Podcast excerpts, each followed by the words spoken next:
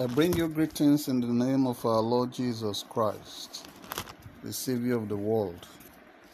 Oh, this marks the second episode in season one of our journey, where we are looking at Abraham's journey. Recollect, I made mention to you that Abraham started his journey when God called him out in Genesis chapter 12. And of course, Abraham had a separation between himself and Lot. And the Lord asked him to see as was asked to lift up his eyes. My prayer for you this morning is that the Lord shall help you to see. See beyond yourself through this broadcast. See as far as the Lord will desire that you should see. In the precious name of Jesus Christ. Last week, or last broadcast, the first episode, we started looking at uh, the obedience of Abraham, and we got as far as talking about the breaking of uh, his foreskin or the cutting of his foreskin as a sign of coming into the covenant. That's in Genesis chapter 17. Of course, our anchor text for this uh, seasons is taken from Genesis chapter 17, verse 1 and Abraham, and when Abraham was 99, 90 years old and nine, the Lord appeared to Abraham and said unto him, And the Almighty God, walk before me and be thou perfect. Uh, in the course of this season, in the different episode, we shall examine what it means to be perfect. Uh, but today, my focus is on the visit of God to Abraham in Genesis chapter 18. Of course, the story is clear to us if you're a Bible scholar. And in Genesis chapter 18, the Bible said that the Lord appeared unto him in the plains of Mamre, from verse 1, and he sat in the tent door in the heat of the day. And he lifted up his eyes and looked, and lo, three men stood by him. And when he saw them, he ran to meet them from the tent door and bowed himself toward the ground. Uh, this man came in, Abraham uh, entertained them. He rushed to make food for them. And when these men had finished eating, the Lord asked for the wife of Abraham. Uh, you'll see that in verse 9 of Genesis 18. And they said unto him, Where is Sarah thy wife? And he said, Behold, in the tent. And he said, I will certainly return unto thee according to the time of life. Lo, Sarah thy wife shall have a son. Bible told us Sarah had it in the tent door which was behind Abraham. Now Abraham and Sarah were old and well stricken in age, and it had ceased to be with them after Sarah in the manner of women. Therefore, Sarah laughed within herself, saying, After I'm waxed old, shall I have pleasure? And my Lord being old also? And the Lord said unto Abraham, Wherefore did Sarah laugh? We mentioned this last week. Sarah laughed because she thought it was a joke. I don't know who is listening to me. When God speaks to you, it's not a joke, He means what He says. Our Master Jesus said, The words I speak to you, they are spirit and life. The moment God speaks, it, becomes, it comes into existence. It takes your faith to bat it into the natural.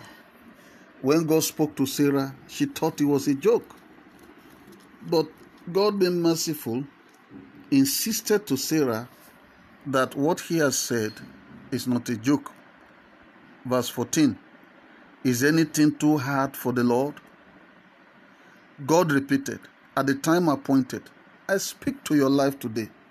I know there is a time appointed for things to happen. At that time appointed, you will not miss your destiny.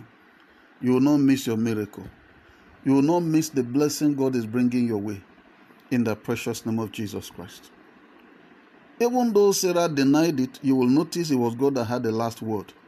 The Lord said, nay, but thou didst laugh.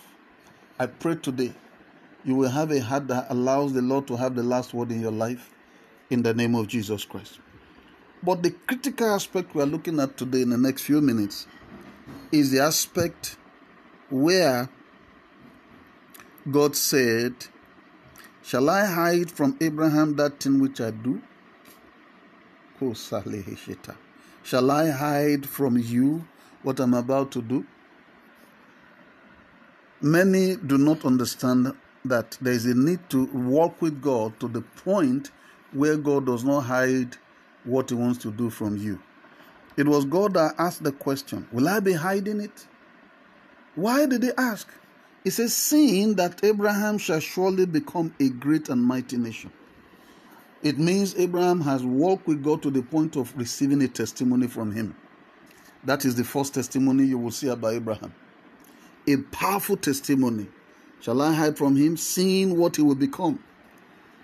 Brothers and sisters, ladies and gentlemen, I trust that you, by the mercies of the Lord, will see what God will make you become.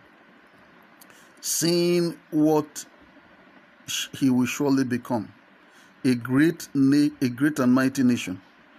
And all the nations of the earth shall be blessed in him. I don't know which nation you are from, but you should take note of that. The Bible says all the nations of the earth shall be blessed in him, in him, not by him, in Abraham. So it, it behooves us to understand how to be in Abraham. If we are not in Abraham, shall we be blessed in him.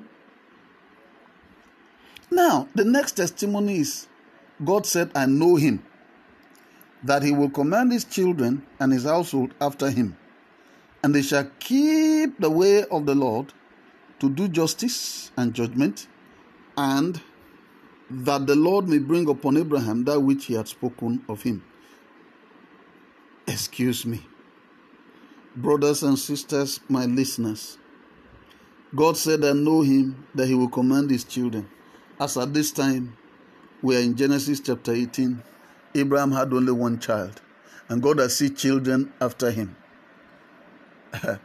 it's more important to see in the spirit than in the natural, because here God has seen in the spirit far ahead. What are you seeing in the spirit concerning your life today? What are you seeing? Are you seeing anything in the spirit concerning yourself? Do you have hope in the spirit?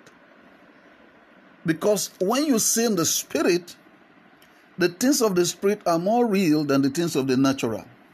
When you see in the spirit, the capacity to pray, the, the, the appetite for prayer, the appetite for living right, the appetite for doing the things of God, they come upon you. Because in the spirit, the reward is huge, is immense. I can tell you that. God said, Seeing that Abraham shall surely become a great and mighty nation. In the book of John, chapter 4, Jesus speaking about his father, he said, They that come to God must worship him in spirit and in truth. But before then, he said, God is a spirit. So when the Bible says it is the Lord that saw, we are talking here of the things that are seen in the spirit. When you see things in the spirit, you have understanding in the spirit, it becomes easy for you to have the journey of life, even though there may be patches on the way, challenges on the way. The confidence of what you have seen in the spirit will give you enough strength to be able to make the journey you will know that the end result of your journey at any point in life will be peace. Abraham ended well. Abraham ended well. But see what God said about Abraham. What testimony is God saying about you? God said, I know him, that he will command his children and his household after him. Are you commanding your children and your household after you? Or even if you don't have children already, do you have a mindset that you will command your children and your household after you? What did he command them after himself? That they will keep the way of the Lord. That is the secret. Abraham, God said to Abraham, Walk before me and be thou perfect. And to this point, Abraham started walking with God. Even though you may not say he's perfect yet, but he started working with God, and God could testify just only one chapter down, probably a few years later. It was maybe a few months. The Bible could talk about Abraham, God testifying, saying that Abraham shall surely become a great nation. And he said, I know him. See, my prayer today is that you will have a lifestyle that God does not hide things from you. Because in your walk, you have made up your mind to build a model of life that will raise generations that will walk after the will and counsel of the Lord. I pray this shall be your portion. Let's end the broadcast or the podcast today. Next time, we will go beyond this point and see some of the things that Abraham did that made him become the friend of God.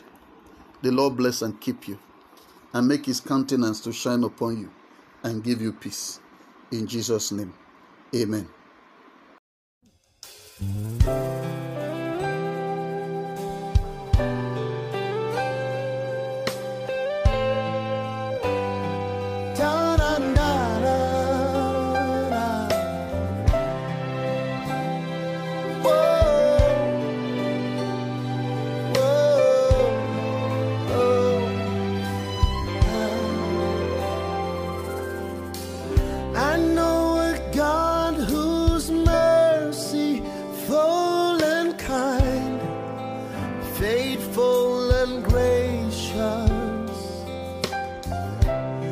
I'm the apple of his eyes.